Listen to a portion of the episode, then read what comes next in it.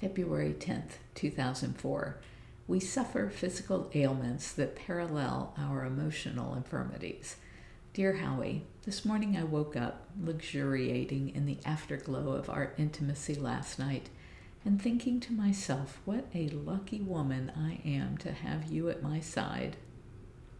Your words last night rang even more true as I reflected on Corey's situation. It is so much easier to see what is going on in someone else's life. I was thinking about how Dr. Brian Weiss had made the conclusion that we suffer physical ailments that parallel our emotional infirmities. Corey was living in the past, remembering a time when she was the center of attention, when she was supported by a group of friends, and when she felt the safest and most cared about.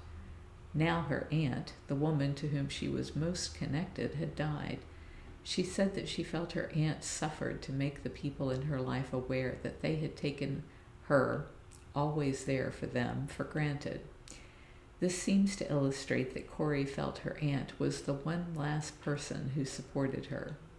Now, Corey's body, her feet, cannot support her anymore either.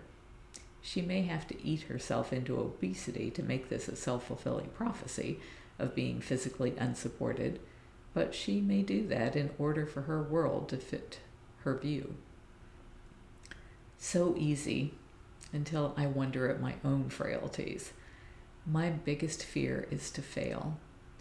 To be unaware or oblivious of your needs and to fail you as a mate is my greatest fear to fall short of being able to change the situations that cause so many exotic cats to suffer keeps my heart pounding with anxiety. Unconsciousness, fainting, falling, heart pounding anxiety of not being able, of not being effective enough and strong enough to accomplish these goals.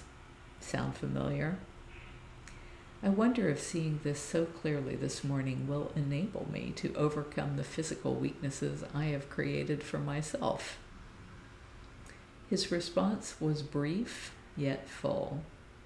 Howie said, All you have to do for me is be who you are.